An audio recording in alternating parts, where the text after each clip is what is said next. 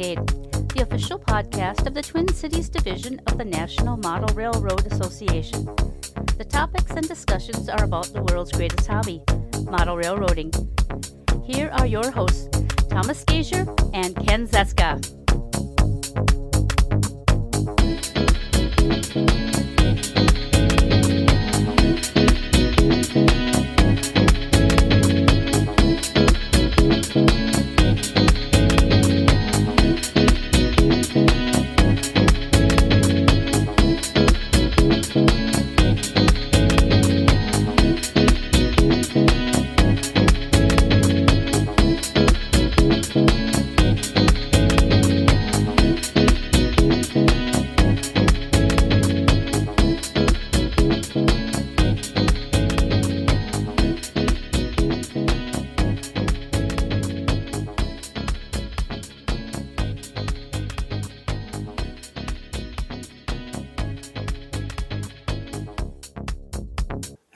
Everyone. This is Thomas Gasior. Today I'm joined by Dan Dossa and William Sampson as we discuss the idea of planting your layout, dialing in a time and a place, different items from scene vehicles, and then also stay tuned after the credits. A bonus be adding to. And we're recording, and we're here with Dan Dossa and William Sampson, and we're going to be discussing how to create a time and place for your layout. Maybe a term we call planting not planning as many people planting. How do you show where your layout is located other than the name on the depot and what era or year time you're modeling other than your locomotives and rollings. Dan, what, what's your point on that? Well, you, you hit the nail on the head. I think there's two ways you, you plant a layout. One is, is planting it in time and the other is planting it in locale. There's a little bit of overlap on some of these, uh, but absolutely paying attention to both will really make the layout uh, much more impressive. So you start with the obvious, which are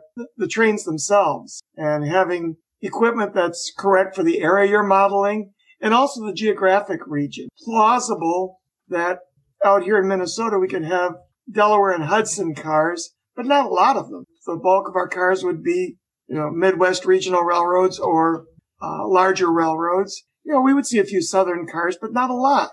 And so those are tricks that can help in terms of starting to locate our layout geographically, but also in terms of time. You know, if, if it's 1995, you're not going to have 40 foot box cars with roof walks on them. Bill, how do you do that on your two layouts? What's a good way that you show the Soo Milwaukee Road and the GN in 1970? Well, so uh, for the Soo Milwaukee Road, it's it's set in 1985, and and as Dad allude, or Dan alluded to, is uh, he was mentioning locomotives and freight cars. Uh, that's obviously a, a, primary one. My dad doing 1970 uh, with the Great Northern. You're seeing NP, SP&S, CB&Q. You're seeing a mutt mix of a lot of those railroads integrating themselves together. Where prior to 1970, they were all separate. So that kind of does, that sets it off. The, locomotive schemes are mixed up. Uh, the newer locomotives would be painted into BN. So Burlington Northern's going to have, uh, your bright green. And then maybe some of your older equipment, um, you know, obviously is a little bit dirtier. So the paint schemes themselves can kind of set that tone. Uh, myself doing the Milwaukee Road in 1985, the Bandit, which is, uh, all the Milwaukee Road equipment that got mudded out with just black paint.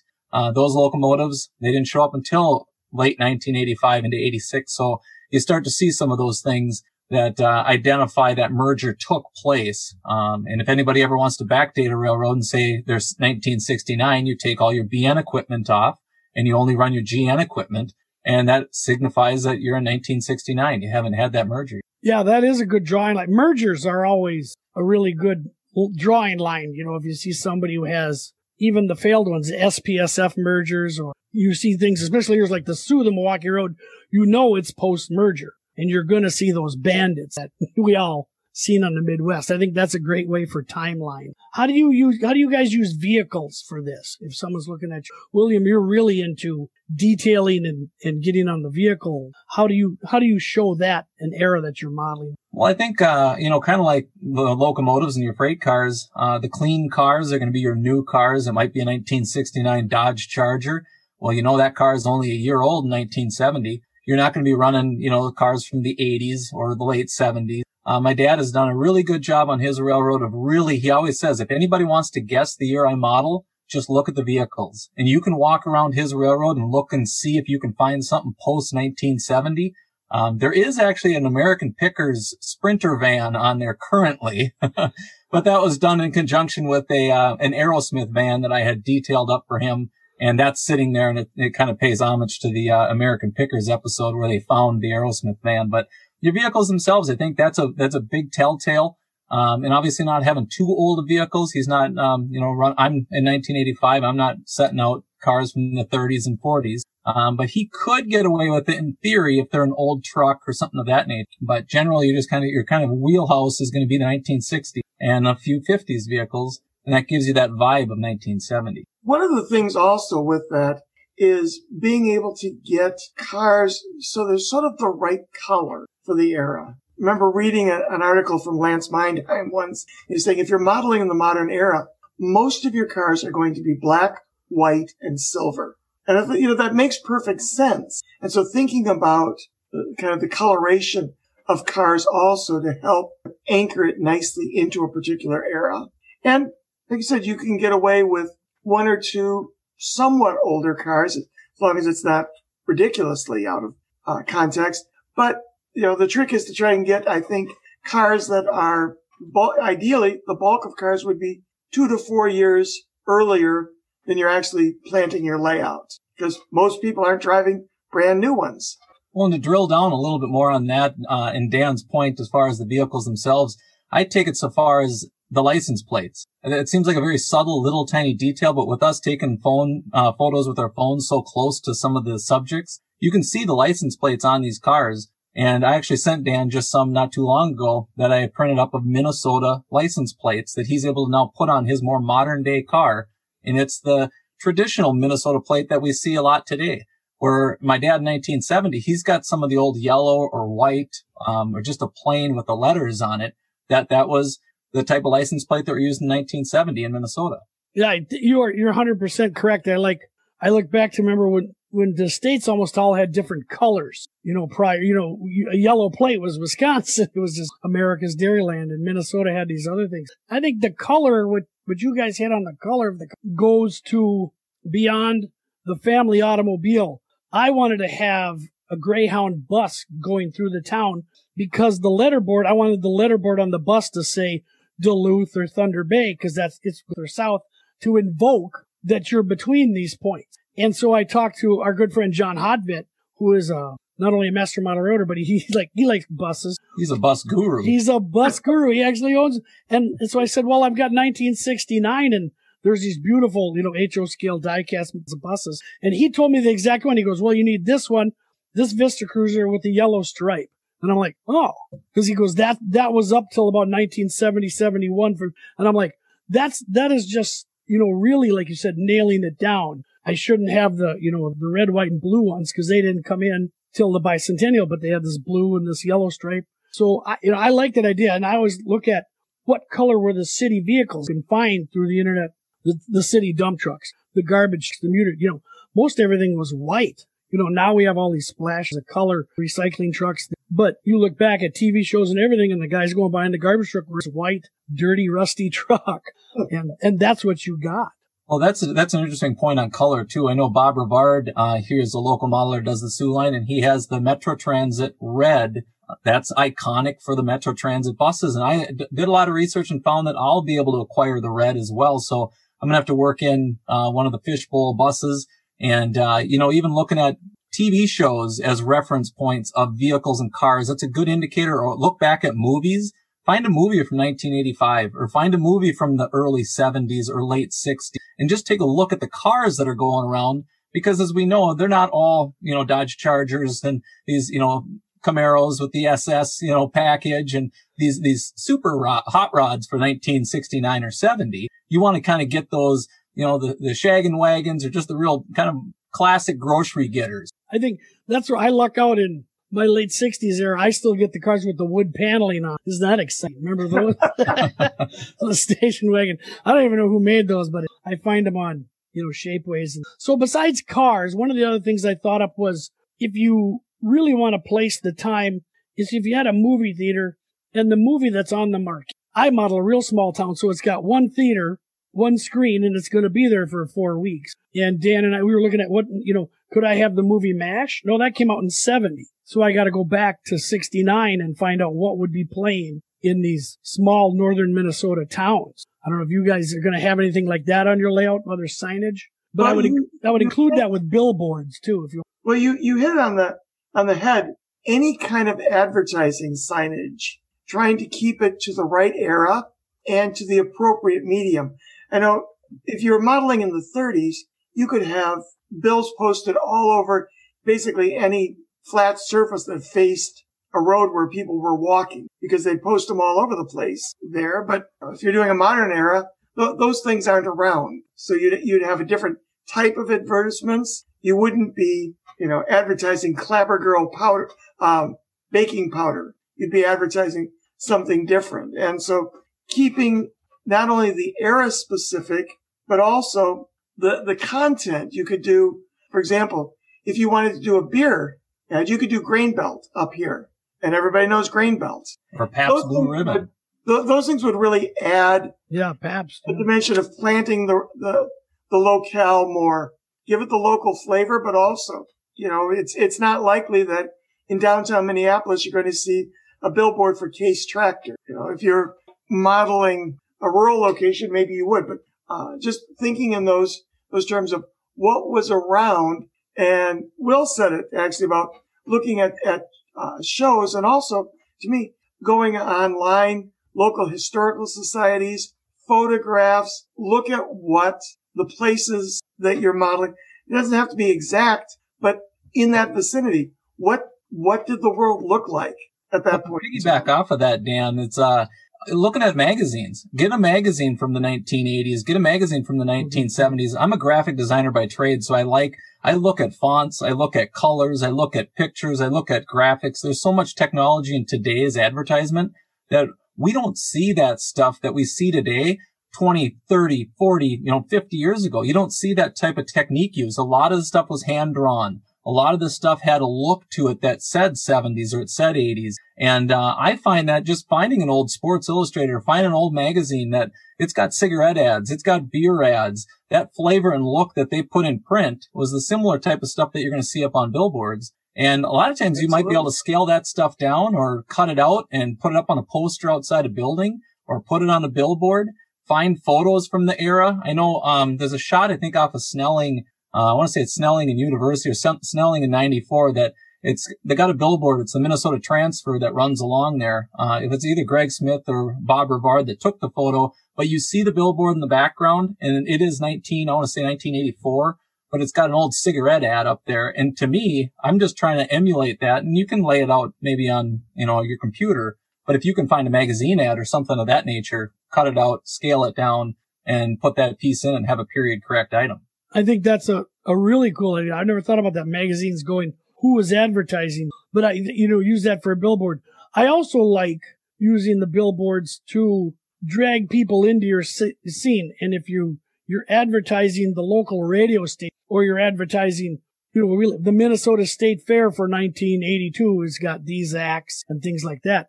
Have you guys, what other like types of billboards and signage could you use to place the location and the era? Well, I think anything that is businesses specific to your area, you know, quick searches online.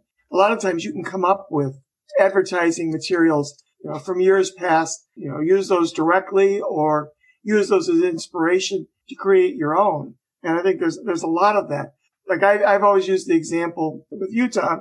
You know, if, if I modeled Cleveland in the 1970s, I would have ads for Tokyo Shapiro. Now nobody up here would know Tokyo Shapiro, but if you grew up in Cleveland in the 70s, you know that was the stereo store and they had ads all over. There's things like that you can use that, you know, it doesn't say you know, you're, you're in Cleveland, Ohio on West 25th Street, but it says you're in, you're in Cleveland in the 70s. Well, to piggyback off of you a little bit, Dan, um, in terms of our railroads and, and logos. So a graphic designer, again, we're going to pick on logos a little bit. Now, Dan models uh, the Minnesota commercial in the more modern day. Uh, ADM, which is Archer Daniels Midland, they have a logo that in today's world is kind of a triangular shape with a leaf. Well, in my era, it's actually kind of refer to the atom. It's got the symbol that looks more like a, an atom. And that's what ADM used. And your freight cars are going to have that. So I even look at freight cars that come out and ADM. It might be an ADM car. It actually might be an older car, but it was painted with the newer logo. So that one doesn't work for me because that logo is too new. Uh, on the buildings outside, you're going to have the, obviously the logo out there. Cargill had an older logo. If you're using that older Cargill logo, that's going to set your date even further back versus having the more modern one that we might be just generally used to seeing. Uh, in the case of ADM, we're both modeling uh, the Hiawatha Elevator District that runs uh, kind of north and south here, just south of the Minneapolis. And that, that business and that company has been there for, you know, probably 60, 70 some years. And it's got the same name on it, but we're,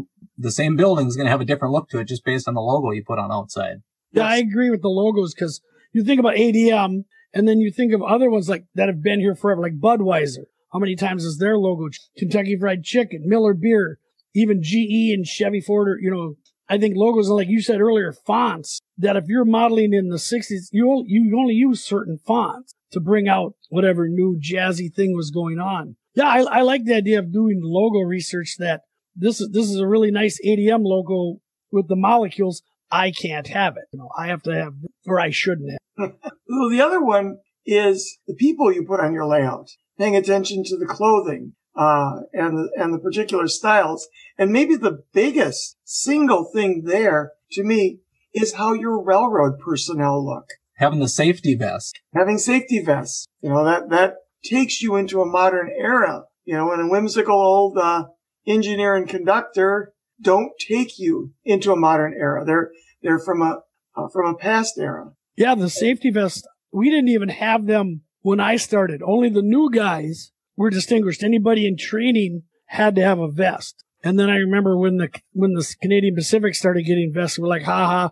And then all of a sudden now we have them and everybody has them. But but yeah, that's a late 2010 thing for for us and things like so. Like even you know into the 2000s, 1995, railroaders weren't wearing vests. They were wearing jeans, probably some overalls, a baseball cap, gloves, and boots, and and really muted tones. There was a lot of lot of flannel, you know, in fall and winter, and I think that's a that's a really interesting thing for railroad crew. And it's tough to find now too because manufacturers love to make, as Dan said, the whimsical crew, the guy with the shovel and the ascot and everything, or they make the real modern one with the vests and the radio. And, and I'm like, well, where's where's the 1960 guy with his Kromer cap? And yeah, I think the crews on the road is a big, especially the guys working on track, is a big showcase of what era you're narrowing it down to. And when you're looking at trackside like that, um, to even go beyond the people that are there, you can even take it as far as looking at trees. Uh, you know, Tom, you're obviously looking at the northern Minnesota. You're going to see more evergreens. Um, that, that feel, it feels like northern Minnesota opposed to, you know, a southern state that might just have a more of a, a dry look or, you know, more deciduous type trees. The, the, tree and the actual personality of the surrounding environment can even be set by a lot of times just those stru- those distant trees, whether it's your background or one that you uh, you build yourself and plant. Now, I think that's really important. You know, u- using using the, the geography, the foliage, uh, those, those things can do a lot. Integrate the scene in and plant your layout. And that's one of the things I really like with looking at Tom's layout is that his forest portions have a Minnesota feel. They're mostly pine and fir trees with a little smattering of, of birch trees in there. And that feels right if you've driven along the North Shore. Yeah, I think ve- vegetation is huge. Like I, I, was making a note, like William said, I'm trying to portray northern Minnesota. So I have pine and birch and scrubs. You walk into someone's layout and there's palm trees. You're like, okay, I kind of know where I am.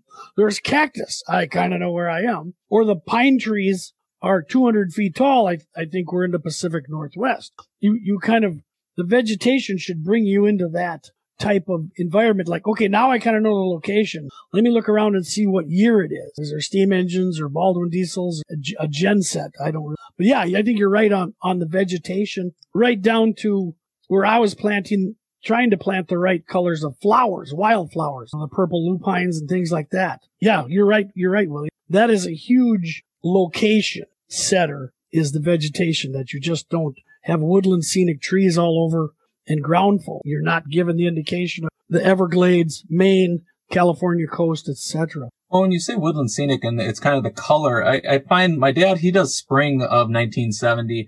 I'm kind of doing a little bit more summer, but the actual color of the greenery that you choose, there's some stuff that's out there that's really iridescent. It's got a real kind of a neon glow to it. And that, that might be really, really fresh spring, but kind of getting a color palette that gives that vibe. If you're even kind of trying to pitch, are you pitching spring? Are you doing fall? Are you doing autumn? Um, I know in Dan's case, we're kind of in a little bit of a concrete jungle where the majority of the elevator district, uh, has mostly concrete and just a lot of stuff that's on the ground in the surrounding area.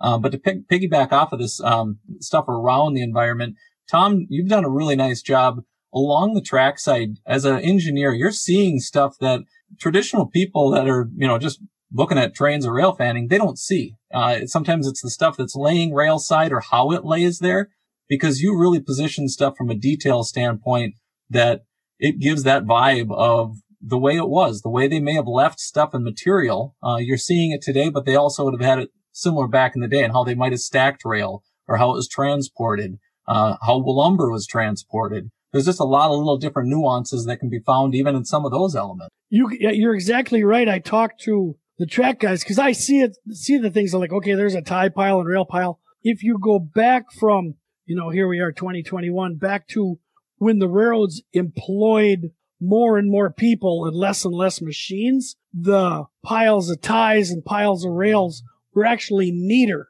you know, because they had supervisors and in your, your group covered less area. You know, you had a section gang that maybe covered 25, 30 miles and the boss of that wanted to press everyone. So if you had tie piles and rail piles around, he wanted them neat. So when the supervisors came through, the guys, guys would actually tell me they'd get yelled at if they weren't right. Now you have a crew of five that has to cover 130 miles. They don't have the time for that.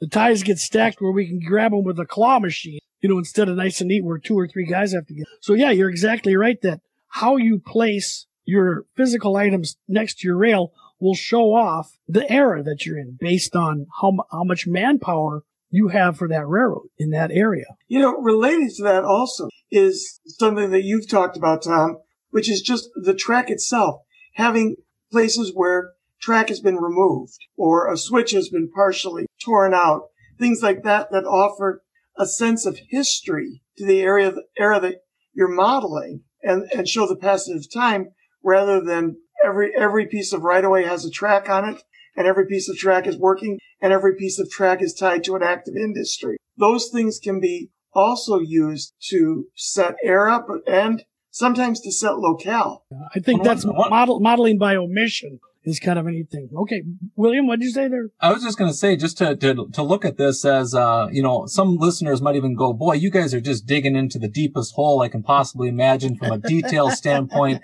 I could care less about a, a exact era. But one thing I do note, and this is away from the railroad, is it actually helps aid your pocketbook. If you do kind of nail in a time or an era, I can cut off in 1985 and anything that's, you know, 87 and on or 86 and on, I don't have to necessarily even kind of look at. So it, it does help off the railroad as well. Um, but one thing on, and speaking of roads is, uh, the road crossings themselves being wood to concrete to the composite version. There's a lot of different types of crossings that we have on our railroads. But I don't know for yourself, Tom. And, and again, this goes from experience of what you actually see because you see probably older crossings that you go across. Um, where is that, uh, that wood version versus concrete versus the composite. Do you, do you see that in terms of for you 1969 or even you, um, Dan being more modern, the type of crossing that is at the road? Your question was the crossings, correct? Yep. Yeah, I would, I would think that that would set the era whether you have concrete plates or wooden planks or tar or dirt, let alone the signage at your crossing and how high tech. You guys know on the Hiawatha line, there's overhead lights and everything.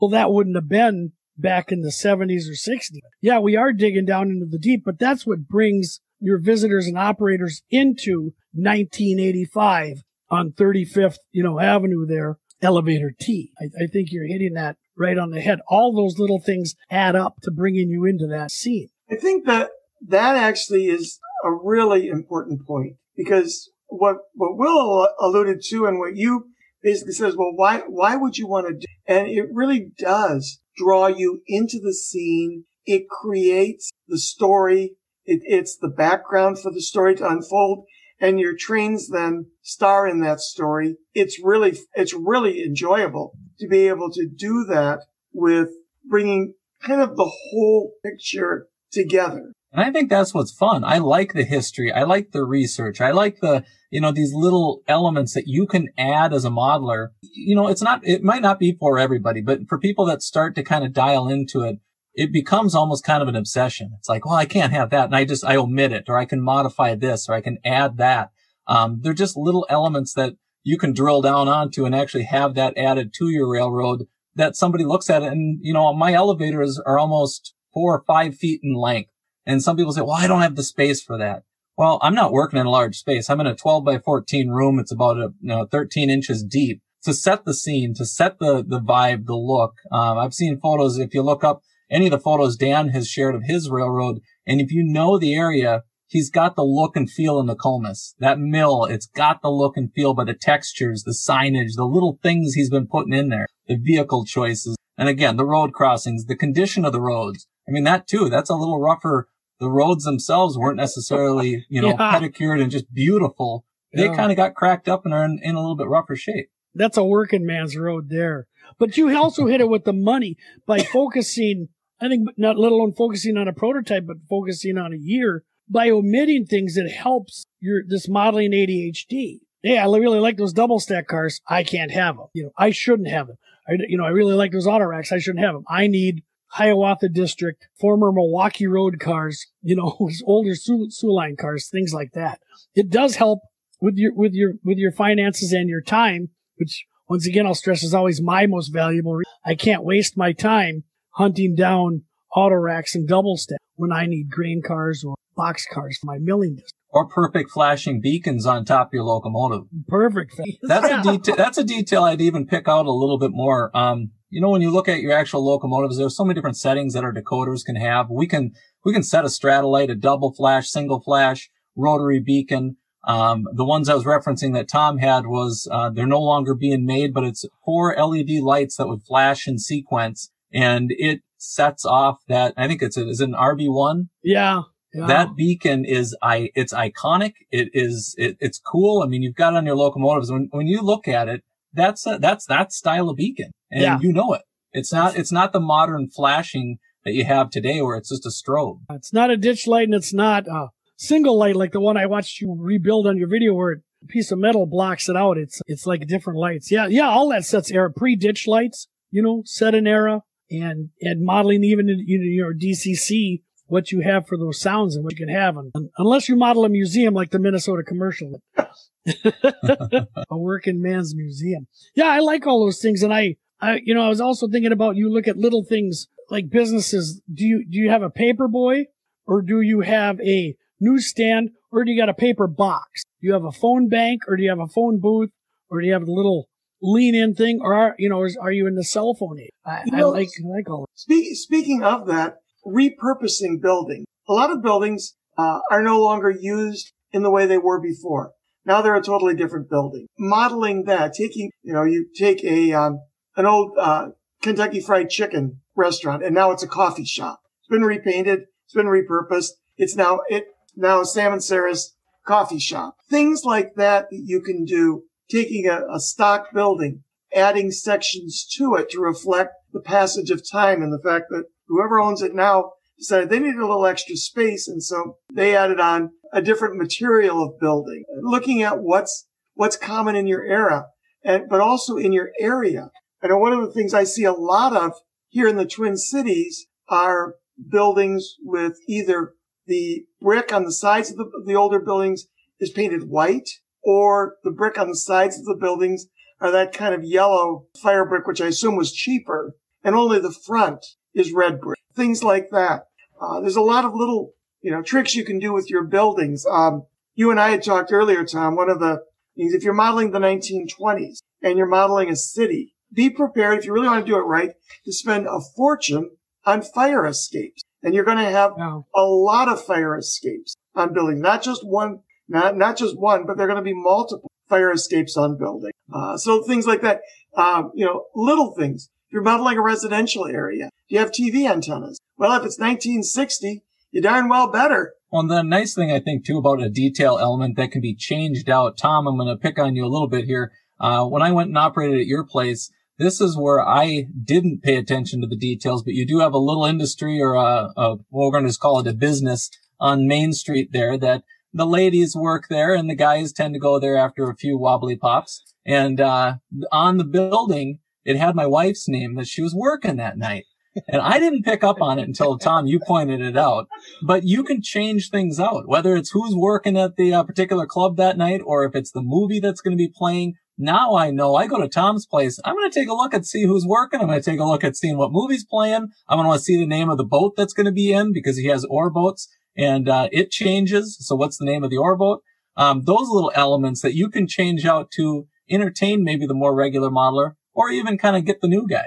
Yes. Yep. I, I think that's important too to change out your theater or your signage or update, add a sale or add a neon. Yes, William. I, I agree that that building can change a lot of things. I, I even changed the signs to a smelt fry, which is very regional along the North Shore Lake Superior you know, if they're going to have a Friday fish fry, of course it's going to be a smelt. And and I think little things like that I can have with my era. I get I call it the politically incorrect.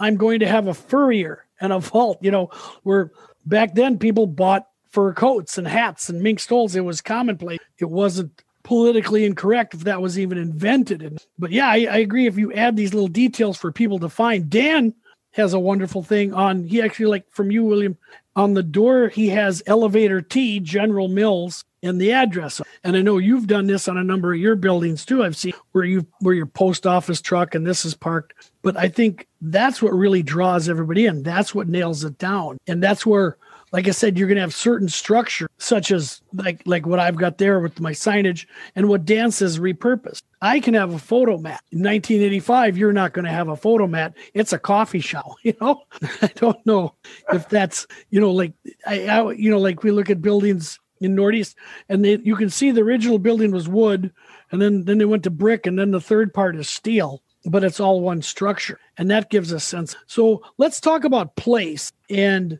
and some of the things I nailed down about place were like actual freeway signage. And I don't mean, you know, like welcome to Pleasantville, but I I like the little green signs that say Hinckley 10 miles, Duluth 50 miles, Thunder Bay. You know, have you guys ever seen those or any other signage that you would think would show a location well, maybe not location, but I do know they um the color of like the stop signs. Sometimes they're yellow, Ooh. sometimes they're red. Sometimes street signs that are white are now modern day is yellow, and and even more modern day is that neon yellow. But for markers going into a town or a city, uh, guys that I've seen that have done a little iconic, whether it's a fish that's out front that's representative of you know a certain town, or if it's the the jumping deer that has if that's Deerwood, I think it's Deerwood, Minnesota. They've got the the deer jumping, and you've got some of those landmarks. So how about a landmark structure, and uh, you know whether maybe it's even a lighthouse or something that that signifies that particular you know iconic landmark that you put on your railroad. And it may not necessarily have to be right where it would logistically be in real life, but the person up, they add it there just to signify, oh, okay, yeah, northern Minnesota, it's got Split Rock Lighthouse, got it. And those buildings, uh, structures like that, I think can be foreground but they can also be background. You could you can take a particularly iconic structure in your area and make a photo of it and have that as part of the background. Conceivably, if you know, if I was going back and modeling Minneapolis in let's say let's say the 50s, uh, you know, I, I'd want to have find a photograph of the IDS tower to have in the background. So you could be looking at a skyline, you'd see different buildings and wouldn't have to be perfect. But if the IDS tower is there, you're going to say, oh, that's Minneapolis. Or if you took St. Paul and you had the First Bank building over there, those are things that would really help to anchor the scene. And they can just be a photograph on your backdrop. Do you think in a smaller town, let's say you're modeling, you know, a smaller town, if you could even have the name of the church, the you know Ackley Presbyterian or something like this, or Pipestones First Baptist, and so on. Do you know some of those things? I think help plant you where you know where you are. Let alone, I think the one sign I do, I have typical one says "Welcome to Agate Bay," but I also have you know like the Agate Bay Rotary, the Agate Bay Lions, and the Agate you know the JCs that you know join and, things like that that kind of plant put you in that town or in that city. I think those are good signs. I thought of two also like if you look at what everybody has is gasoline I think the prices that you have for gas and the price, and then does the gas station offer service or is it just a snack bar like modern stuff now? I don't know if I'm trying to remember when the gas wars were going on. If you're, was that late middle 70s, William? I, I think, think, that's the mid 70s because um, yeah. I was just even on the the gas prices themselves, or it goes back to the car type. You get the yeah. more of the econo cars. You get the um, the smaller little, you know, the VW Rabbits and the, the, small cars that that came out because of that gas, you know, inflection that was taking place in the 70s.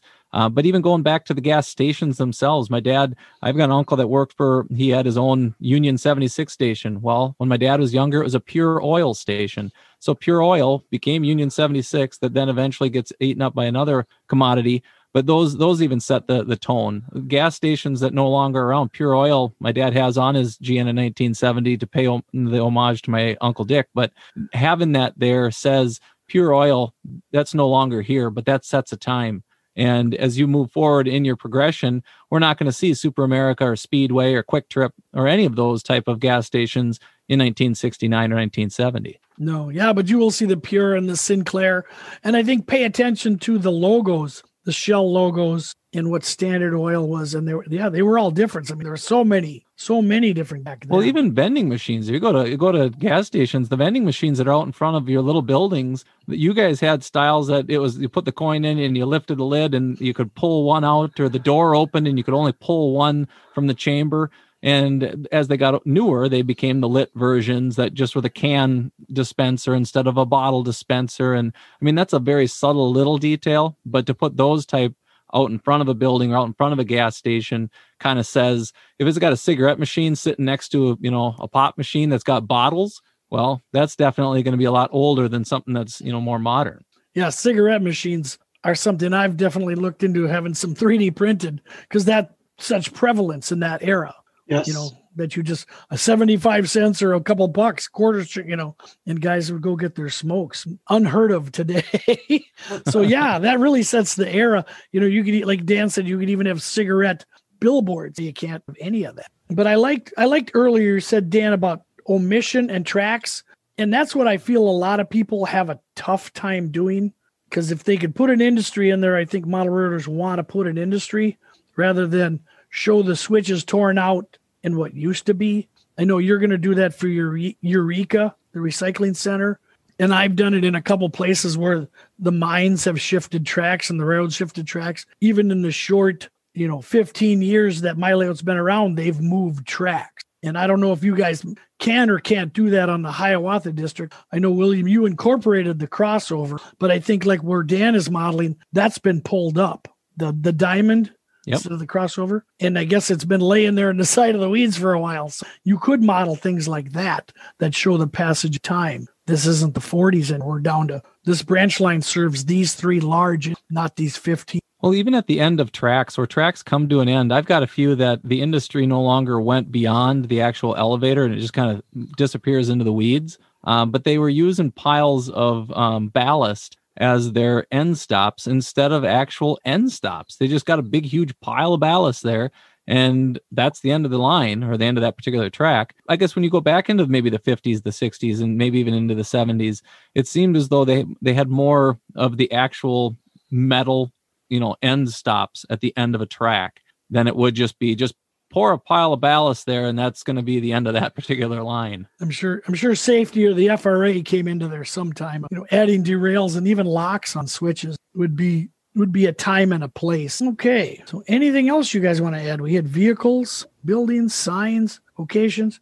I was talking to like who i don't know who brought up people but i think if you're careful where you color them like in my era the men would have hats and the women would still predominantly be in dresses in, in the late 60s. And I, I think that's important of, of the tones and the colors that you paint the co- the clothing on the people. You know, I'm always looking for guys with hats and that and that might even be your railroad workers too of hard hats. You know, you look at every would they be even wearing hard hats in most occupations on the railroad? Probably not. Well, I find a lot of the guys, I look at videos again, and it's the billboard trucker hat, that big, tall 1980s hat, oh, yeah. and they're wearing they're wearing that kind of silky jacket with the tight wristbands and it's 80s. I mean, it says 80s to me, but that look when I paint my characters, I've actually used some small decals to put on the backs of their jackets that had the Soo speed lettering because they were wearing the kind of company jacket. They might have gotten that somewhere along the line. And, and then the hat is a, a BN employee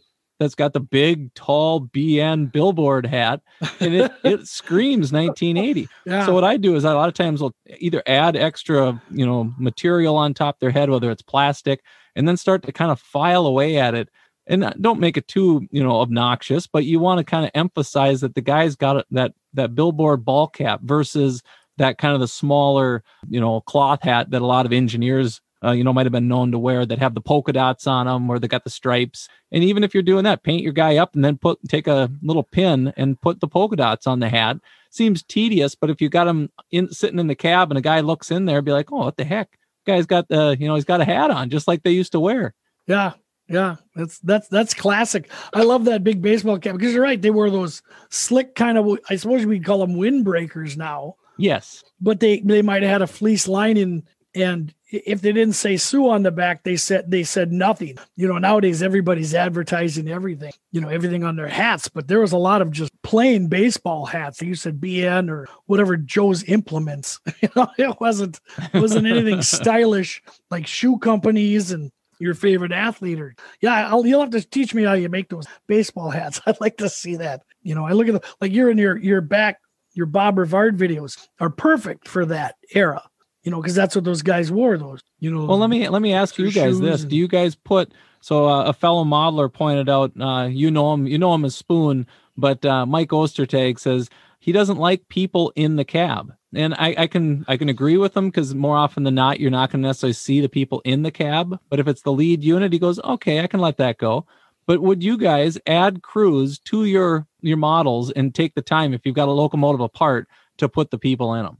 For me, it depends on the unit and how easy it's going to be.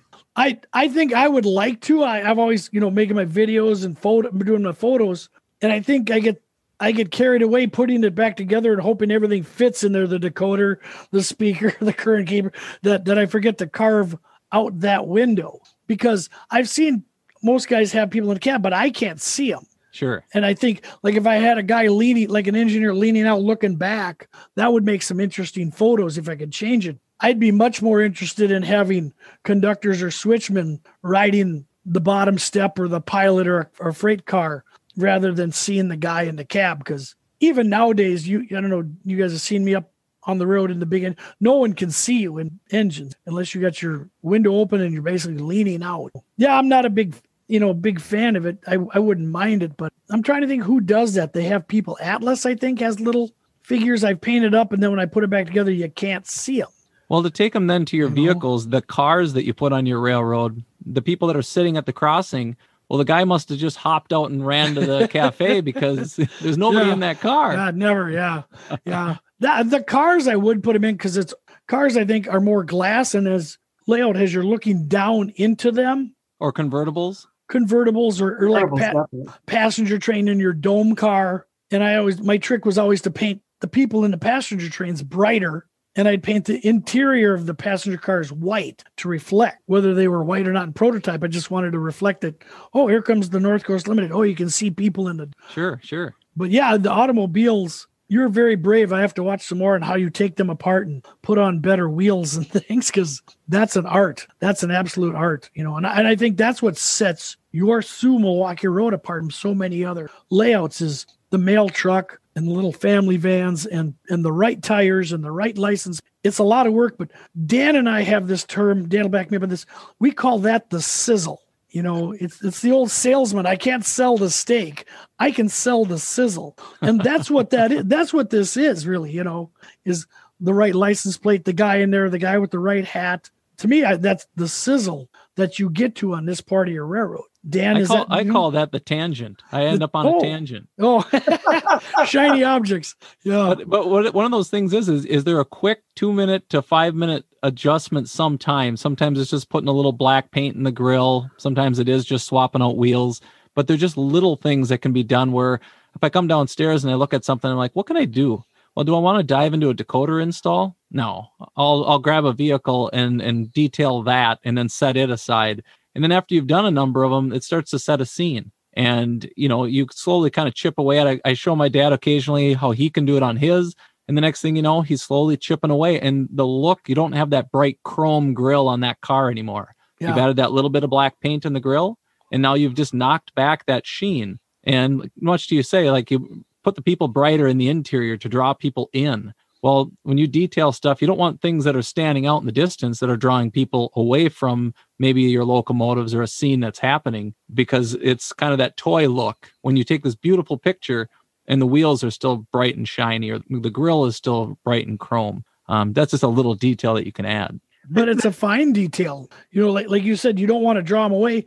Going back to like that certain structures on my layout, I draw you into the layout and the trains and the yards, and that you're not looking back at. You know, is is that a '64 Ford? Oh, look, there's a guy driving. You know, things like that. But I I agree with you. It's one of those things. Can, what can I do in 15 minutes? And I can darken the grills. I can darken. I could I could add dirt. Every car just didn't come out of the car wash you know, especially where i'm northern Minnesota, you're going to have red dirt on it. You can do a lot to just sustain the illusion of what you're trying to create. It doesn't, you know, it doesn't have to be exact. You know, I'll pick on my Nokomis mill as an example. By no means an exact model of the Nokomis mill, but when you look at it, it captures the way the Nokomis mill looks, and it sustains the illusion on the layout. It's not a generic grain elevator kit that I said, well, that's the Nokomis mill because I said it's the Nokomis mill. Uh, you know, this was, uh, you know, it, it has the, the features and the and the profile of that mill, and it's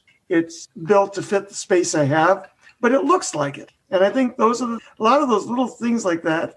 If you're willing to take an editorial eye to what you're doing, remove some things and add some other things, uh, you can do a lot to really, really plant your layout. And it's it's not it you know it doesn't have to be well. I I recreated every building in this particular town. You know you don't have to do that, but you can do a lot to really make it feel like you're there. And I think William, you did a wonderful thing too with that freight depot at the Hiawatha lot, and just with the photographs scaled out and then you know copied and pasted onto foam core with some 3D parts. The the one that Dan has is fabulous, and you and you really have to look at it to realize it's just a photo, and that just brings you. It plants you. You know, it could be almost any era because that building's been there for how long, but it plants you in the. And you know in the Hiawatha just where you know you can show somebody even on a satellite. There it is. There's a satellite of that little depot that they use to this day. For a commercial. I like that idea of you don't have to scratch build an exact Fotomat. You know, now we have all this technology. You can print one out and have it stand in until you get to them. And I think that's that's the case with a lot of the stuff that you have on your railroad. Sometimes it is just mock-ups that give you a look and a feel that get you to that point. Um, it might be setting up that building and saying, here's where it's going to be. This is how long it's going to be. Get a feel for it, maybe operate with it a little bit, and then eventually, you know, finalize that structure. Um, but even going further onto along the rails and and setting yourself for an arrow would be signals. I know it's not something everybody likes to do, but are they semaphore signals? Are they GRS? Are they USS&S? Are they a more modern Grim Reaper? What type of signal are you setting the scene with? Uh, I know Joe Binish, um, who's been on before. He's on his railroad. His are just toggles. It's basically he calls them traffic lights, and how you flip the switches is how you can actually get your movements and gain access it doesn't have to be the actual you know working functioning you know ctc i know i've worked on that on my dad's and it's about the most complicated thing i've ever attempted because getting actual prototypical functioning you're in a block the switch is thrown you got all the stuff that goes into getting the aspects to display correctly that's a mind bender. And if that's not the road you want to run down, go down the road of traffic lights. It's all about the movements, anyhow. I mean, it, you just have to understand the system that you're using to get stuff across your railroad. Yeah, I think also how people use the control along with signals. Are you using timetable and train order, which seems to be a really hot topic, but very along with CTC, very difficult. Are you using track warrants, track blocks, and, and, and so forth like that? I, you know, this is the air I modeled. This is what they did. We're going to try and do it, you know, this way. Well, here's here's here's your operator, and here's your orders. That kind of sets the time too. It's kind of when the dispatcher hands you a sheet of paper, you know, that says extra, you know, Milwaukee Road, you know, 215 run from here to here and meet this guy meet you know okay, I know that's how we're doing it in the 50 versus Hiawatha line in 85 and modern. We're getting on a radio. Can I come back? Yeah, come on back. you know, and uh, so that, I think I think that sets the tone too at your. That's exactly it. And I was going to say that um, the the operating method or system that you might use can you can arc back to that time. I know there are some guys that have physical phones that you have to actually pick up, just like you're at a call box, to then make the call and say, "This is where I'm at." hang it up. They tell you, you know, tell you where to go, hang up the phone, and then carry your train forward.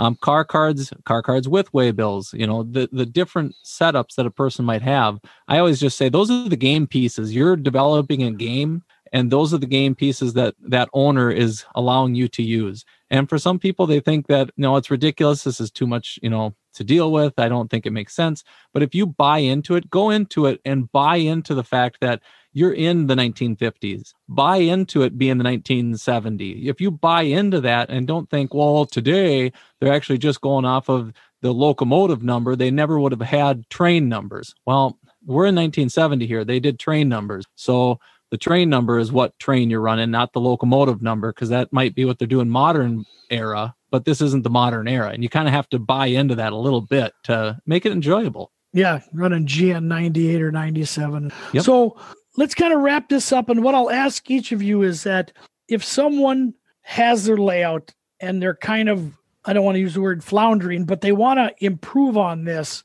what advice would you give them if they had kind of a layout and you looked at it and it was spaced? You could tell it was within 40 years and and maybe you knew what three states it was in.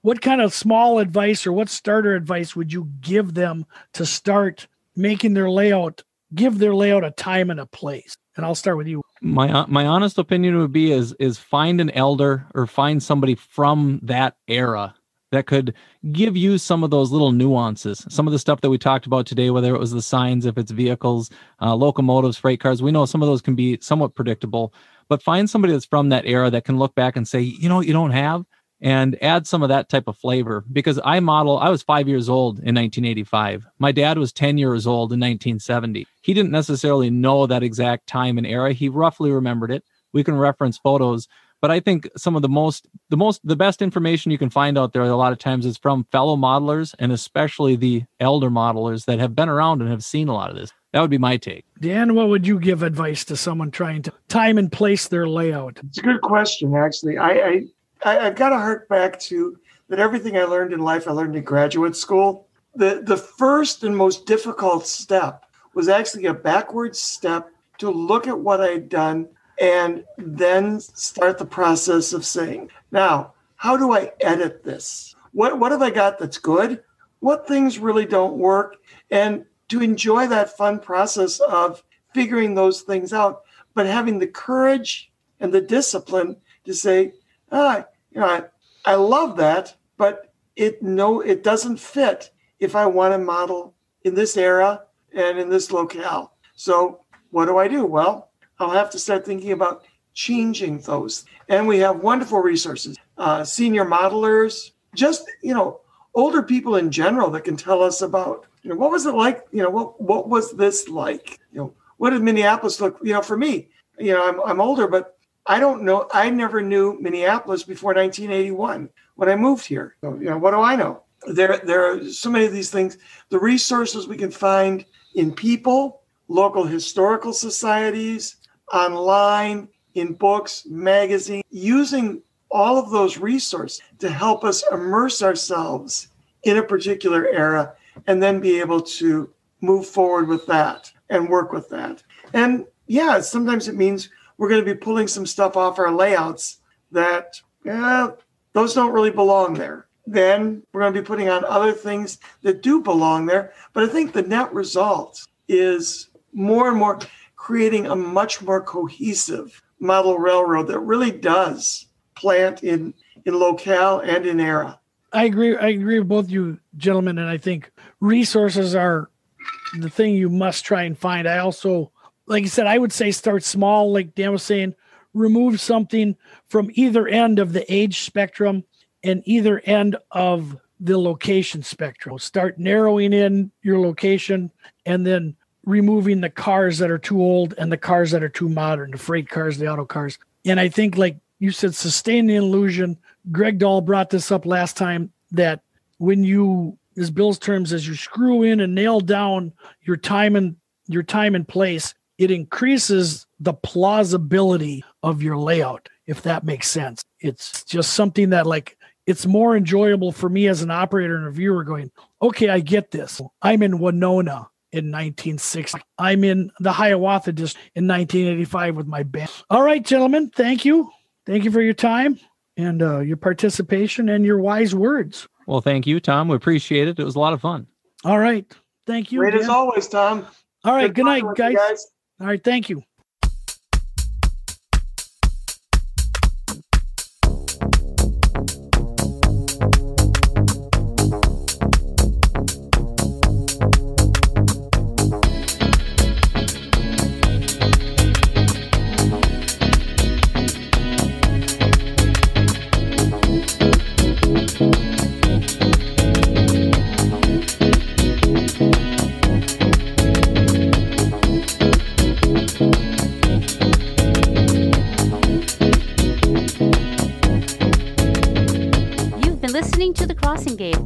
Official podcast of the Twin Cities Division. You can find us on Facebook in our group, the Twin Cities Division of the NMRA.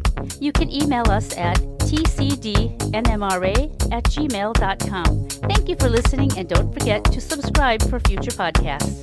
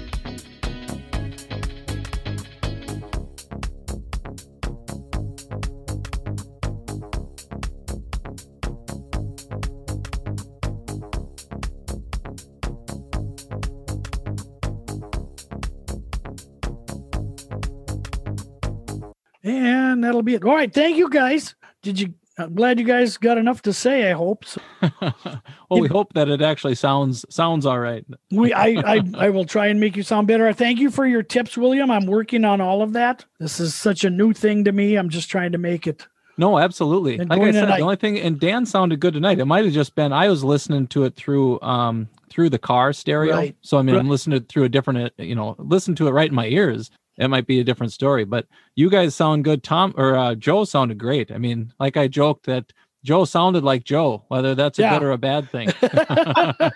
I'll tell him that. I'll tell him that. Yeah, I want to kind of have a, a a roving roundtable, you know, resources. I am so glad you could join, William. And there's so many other topics I want you to join in on vehicles and you know anything DCC and, and layout building. And I want to you know have a whole staff of different guys rather than the same ones all the time. So Nope, I totally agree. I think it's good to have variety, and um, I'm always game. So just like you did today, if you give a time and say, "Hey, we're gonna hop on," Yep. um, g- generally a little later is better. But for if it works for you guys, I'll make it work. okay, yeah, I know I don't want to interrupt weekends. My schedule's worse, so I'll later works for me if I'm not working. And if you guys have a topic that you want to bring up, let me know. Sure. I'd be open to anything modeling. I want to do this podcast. Lionel does such a good job interviewing people. I don't want to do just interviews. Tom Barbalay does a good job asking people what's on their workbench. I would like to have some topic driven discussion and you, we can have up to two or three topics you know as shiny objects per podcast and and those are some of the good ones but i would like to say hey let's let's discuss 3D printing without going in how to do a 3D print. Let's talk about something. I like it. I mean, I, this this was a good diverging from you know a lot of the same traditional. I, I listened to the operating one, and that was good because you guys are giving different perspectives on the different styles of operations that are out there.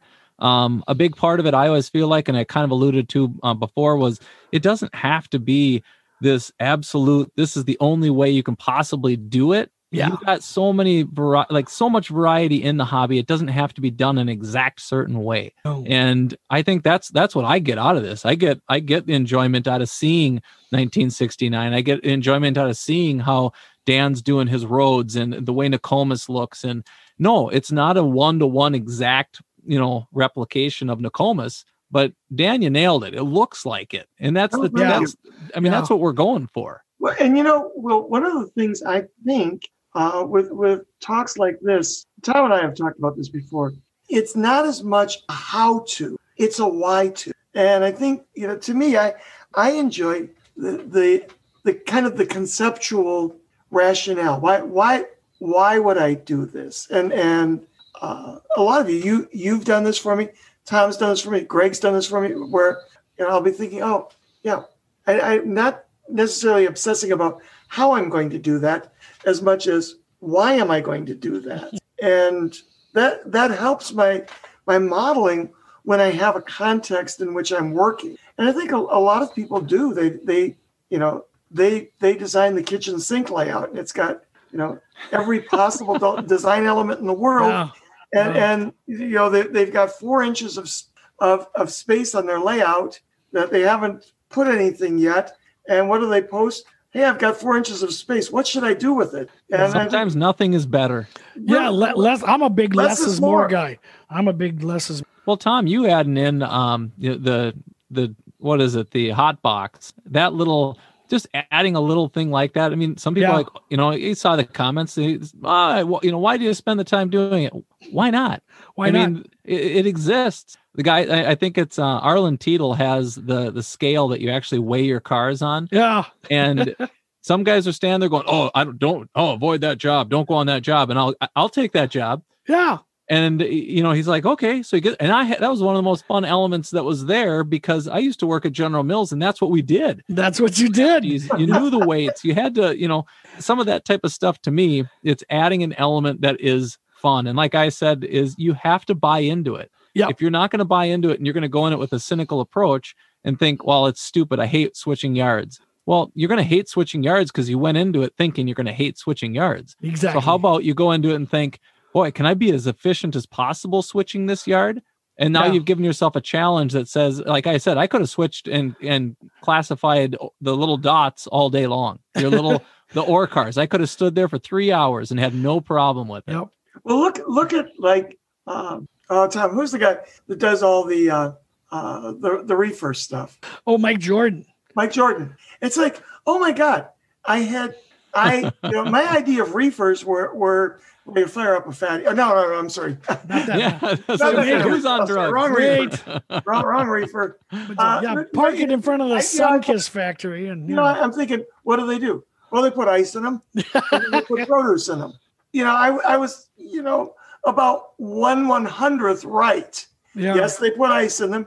Yes, they put fruit in them, and they fumigate them, and they cool them, yeah. and you know, and and this, you know, and clean. You know, that's I don't know if you haven't been there, William, but Mike Jordan has a section of his layout that did, where you he does it, but everything's to the prototype. He's not making it up. Right. Where the right the he's got three types of reefers, and you have to choose the right one. Then they got to be cleaned. Then they got to be pre-iced and pre-cooled, and then fumigated, and then loaded, then top ice, and, and all of this is prototype. He's not making it up. And you're moving. You go into this little switching area, and you're moving each car about five times, and you think I've lost my mind, but you, it's fun. and, it, and it's amazing because it's uh, it's exactly the way it's supposed to be It's done. supposed to be done. which, which uh, you know, again, one of, one of my sayings is, is is I love nuance. I don't like nuisance. But you know, if if it's if if yeah, if those cars had to go through five steps to get on the road, yeah. I'm fine with doing those five steps because I guess that's that's what railroading was back then. Yeah, I would love like Arlen Teetles. What are you waiting? I got to weigh the coal. You know, the mine didn't weigh them. They don't have front end loaders with built-in digital scales piling the stuff in there. Yeah, Right. I like. I think, like you said, that's. I like those. Little, I'm impressed when people do that enough to follow. Did his scale actually have like a little separate track? Yes. Well, so you did. You had to, you had to throw Oh the switch. To, you had to throw the switch to go onto Ah. the scale, but you did just flip a switch on that activated the scale. Very good. So if you left the switch on and you pushed it on either track, it was still weighing from a scale stand. All right, it's kicking us off, guys. We'll talk more. I That miss sounds you. good. I miss both of you. William, keep your family safe. Likewise. Dan, we'll see you later. Thank you. Thank you. Thank you. Thank you. Absolutely. You take care. All right. You guys take care. Good talking with you both. Yep. Yep. Bye bye. Bye bye.